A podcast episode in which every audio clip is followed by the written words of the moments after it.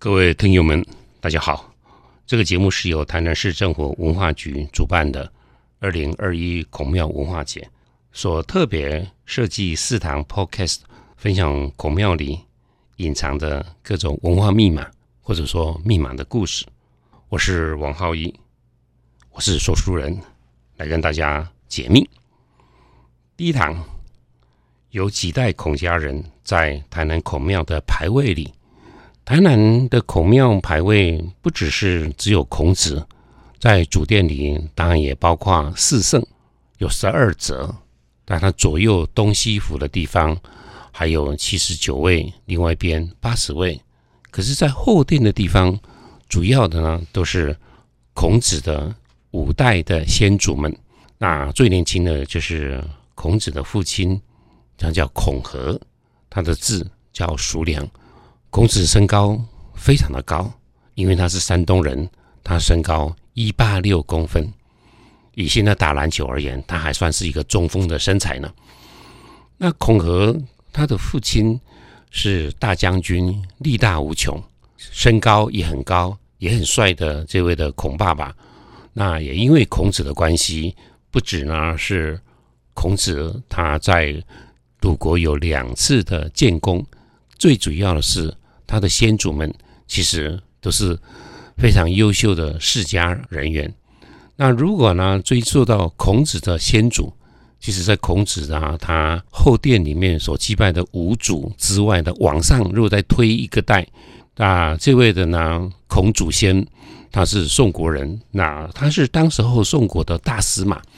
可是呢，因为这位的大司马他有一个很漂亮的夫人。受到一个大臣的觊觎，所以呢，就借由说：“哎，你这个呃国防的力量不好，害我们宋国呢常常呢打仗，而且呢打输了，所以啊他要清算，所以就把这位的孔祖先呢就给杀害了，而他的儿子就落荒而逃，就搬到鲁国来了。那过去呢，在宋国的时候，他们姓姓子，房子的子。”那房子的子呢，其实就是夏商周的商这个朝代里面的国姓。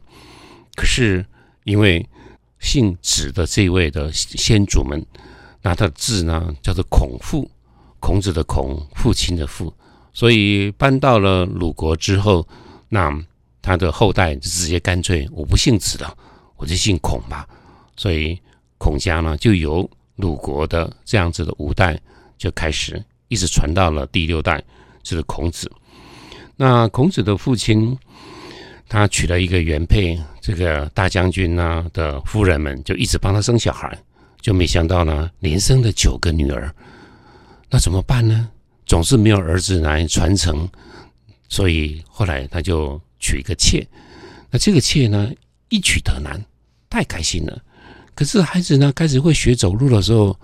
发现不对了，他竟然是跛脚，所以这个一跛脚的时候，在古代的迷信当中，他不能继承家业，或者说祭拜祖先，怎么办呢？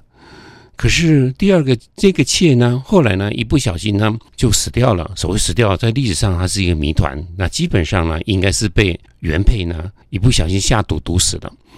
那因为当时候的孔大将军他并不住在家里，他必须在营区。所以家里发生什么事情，其实就是一个谜团。不管怎么样，这位孔大将军就决定再娶一个妾。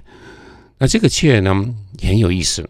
当时候呢就觉得说，哎，我们周遭呢有一个姓严的，颜色的颜，他们家有三个女儿，所以他就去按门铃了，叮咚。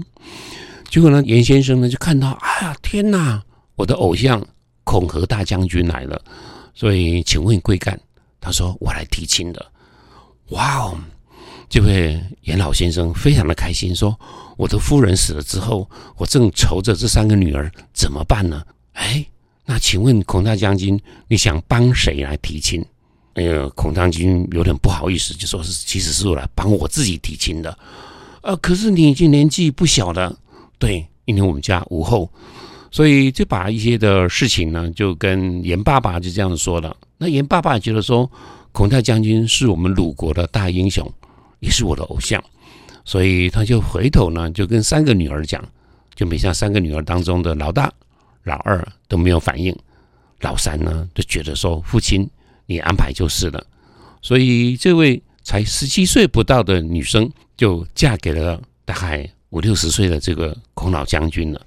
嫁过去没多久之后就怀孕了，生了一个小孩那个小孩就是我们今天的孔庙里面的主角呢，叫孔丘，字仲宁。而我们今天要讲牌位这个地方。就开始呢，我们就必须要溯源到一个呢，除了对孔子的先祖辈分们的尊敬五代之外，我们必须要开始考虑的，而且是观察的是正殿里面呢，孔子的牌位，他旁边呢有四位也是圣子，那四位呢多好是孔子的学生，其中的首席呢就叫颜回，第二位呢是曾子，第三位呢叫孔吉。第四位是孟子，那孔吉很特别，孔吉呢是刚好是孔子呢唯一的孙子。孔子呢总共长大结婚之后生了一个儿子，叫做孔鲤，鲤鱼的鲤。那为什么会取一个这么奇怪的名字呢？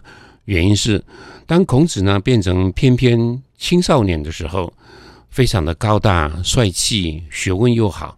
所以鲁国的国王呢，就跟孔丘说了：“哎，我想帮你提一门政治婚姻，娶了一个宋国的女孩子。”孔子呢就说：“好，请国君吩咐。”所以娶了这个女生之后，然后生了个小孩。出生的那天，鲁国的国王，你想说我是媒人啊，我很有面子啊，而且生个儿子，所以呢送来了两条的鲤鱼。在古代呢，鲤鱼是一个非常吉祥的事情，而且呢是两条鱼，所以这两条鱼呢，当然就被孔子呢在家祠上面就祭拜了。祭拜了半天，孔子的大哥就说：“哎，那这样子的话，我们这个鱼是不是能够撤下来？我们赶快红烧了，赶快清蒸了？”孔子说：“不是，这个呢是非常尊重的一个礼，我们就让它继续再放着吧。”所以一直呢放到这个鱼收掉了之后。然后就把它给埋了。那最重要的呢，孔子呢就把这个儿子呢就叫做孔鲤，而这是他的大儿子，所以呢，当时候就把他的字都取好了，叫做伯夷。伯就是叔叔伯伯的伯，鱼呢就是那只鱼的意思，所以伯鱼就是他。那我们刚刚讲到呢，在孔庙的主殿呢，孔吉呢就是这个孙子。因为他太优秀了，等于太优秀之后，他变成后来呢变成圣人。而在孔庙的主殿的后殿呢崇圣堂的地方，除了有祭拜孔子祖先的五位牌位之外，那刚刚讲的颜回的父亲，那曾参的父亲，孔吉的父亲，孟子的父亲，也通通呢就被祭奉在后面，所以。孔吉的父亲呢，就刚好是孔子的儿子，叫孔鲤，所以孔鲤呢也得有牌位在这样子的后殿的地方。所以我们可以做一个小结论，就是孔鲤之所以有牌位在那个地方，并不是因为他是孔子的儿子，而是他是孔吉的父亲。那还有一个比较特别的地方呢，就是孔子的大哥呢，牌位也在那个地方。那孔子的大哥呢，就是讲刚刚我们提到天生跛脚的这位，那他叫做孔孟皮，那本名呢就是孔皮，皮呢就是皮肤的皮。那因为是大哥，所以呢后来呢就加上那个孔孟皮。那孔孟皮跟孔子在小的时候，两位呢虽然是同一个父亲，但是是不同的妈妈的。那孔皮呢，或者是孔孟皮呢？他的妈妈生下来没多久之后，然后刚好呢受到大老婆的，就觉得说：“天哪，这个女生太厉害了，竟然会生儿子！”所以我们刚刚讲了一不小心就把那个毒死了，以除后患。嗯，他就变成孤儿，也就是说变成那个大妈妈不喜欢的这个小孩。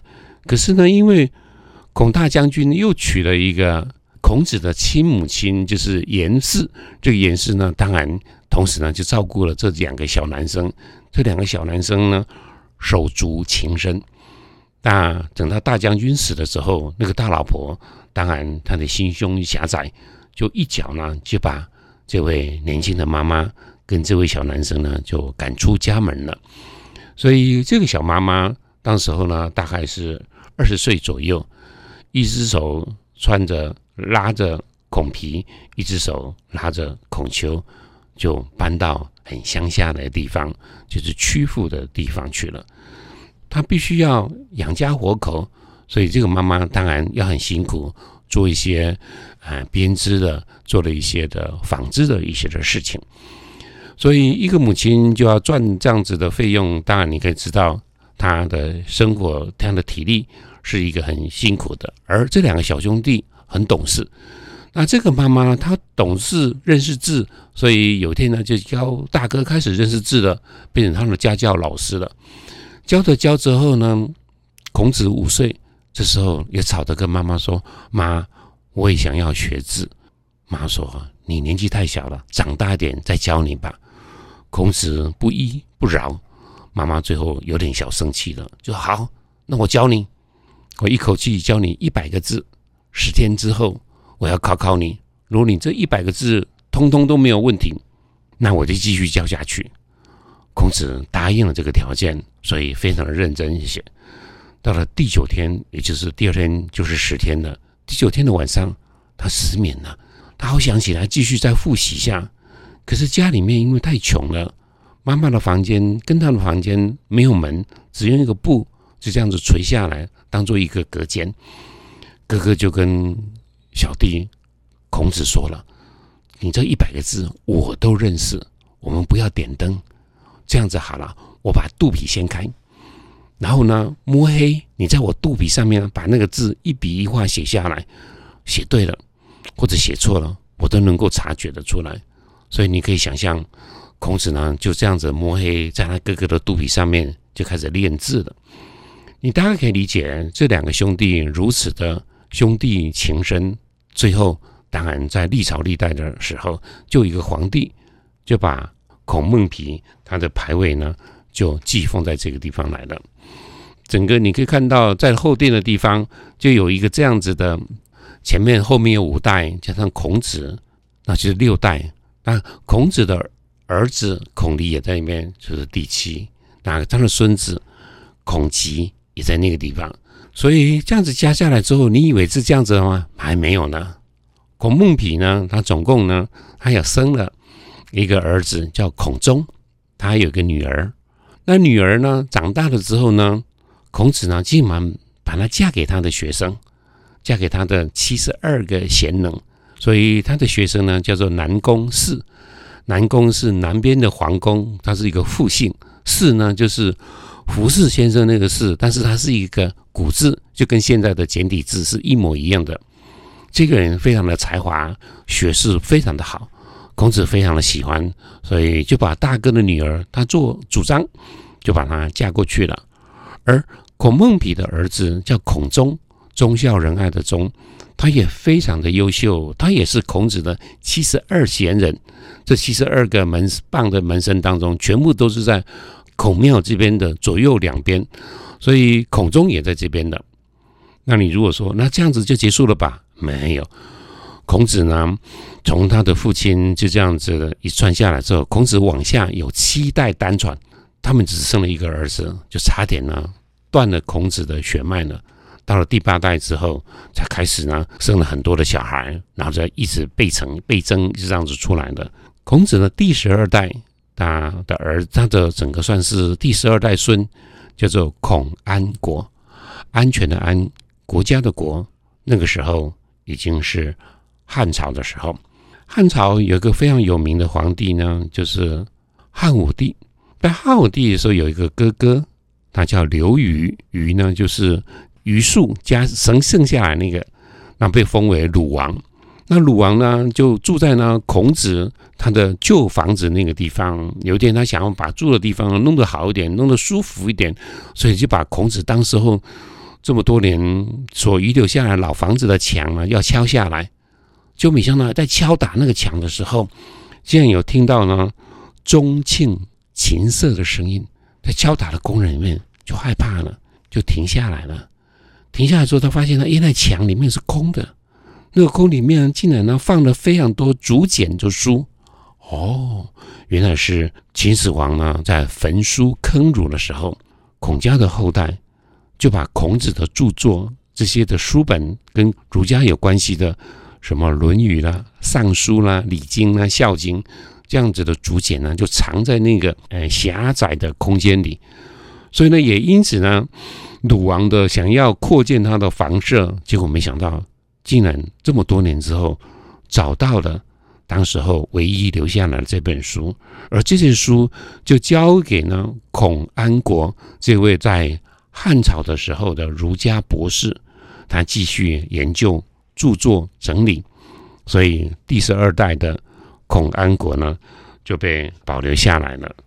如果说那就这样子结束了吧？没有，还有一个孔子第二十代的后代呢，竟然也在这边，他叫孔融，孔融听过吧？孔融让梨。孔融他是一个天才儿童，那他这位的天才儿童后来呢学问非常好，不过最有名的他的故事呢，就是他曾经有长辈给他梨，他说：“哎，我我挑最小的。”那大家就很好奇，他说：“哎，那两颗那么大了，你为什么不挑？”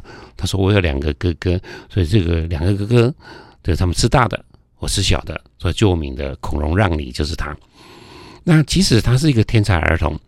那有一天呢，他有个故事很有趣。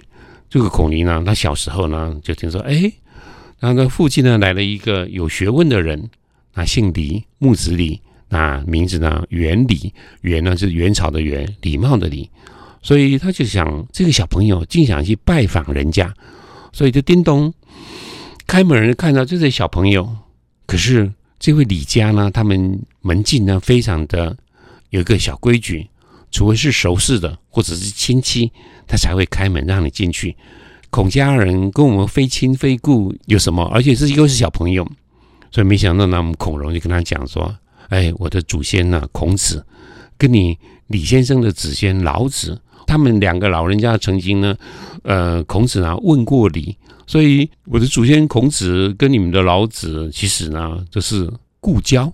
那我孔融呢，也跟你们李家也是故交。”哦，讲的好像还蛮有趣的，所以孔融呢就被邀请进去了。而那天刚好有非常多的客人，所以孔融呢在那边就显得特别的有趣、唐突，但是又让大家觉得非常的了不起。这时候，叮咚，又一个人跑来了，也是一个当时候姓李的这边的他的客人，对他叫陈伟。陈伟到了，他刚刚没有接触到那一幕，所以有旁边呢就跟他讲说：“哎，刚刚这个小朋友这样子回答，那样子的说。”那陈伟就说了：“啊，这小孩子是天才，是不是？小时了了，大未必佳。”孔融在旁边听到了，就开始呢就转向这位的陈伟，就说：“那你讲这句话，他说：‘想君小时，必当了了了。’”就是你以前的时候，那必然是寥寥的。那换句话说，那你现在也不怎么样啊啊，类似这样子了。这个陈先生马上呢就很客气的跟这位小孔融说了：“对不起啊，我觉得你未来大有可为。”所以从这些的姓孔的故事，它的整个这么多代传下来，你大家可以知道呢，其实如果我们按照这些比较生硬的或者我们无趣的、陌生的这些的排位，从这样子的主轴。来看孔庙里面的这些的牌位，你会觉得有趣、有意思，甚至于呢，对历史呢，都多了一些的通透。我们今天的这一段就分享到这个地方，谢谢各位，谢谢。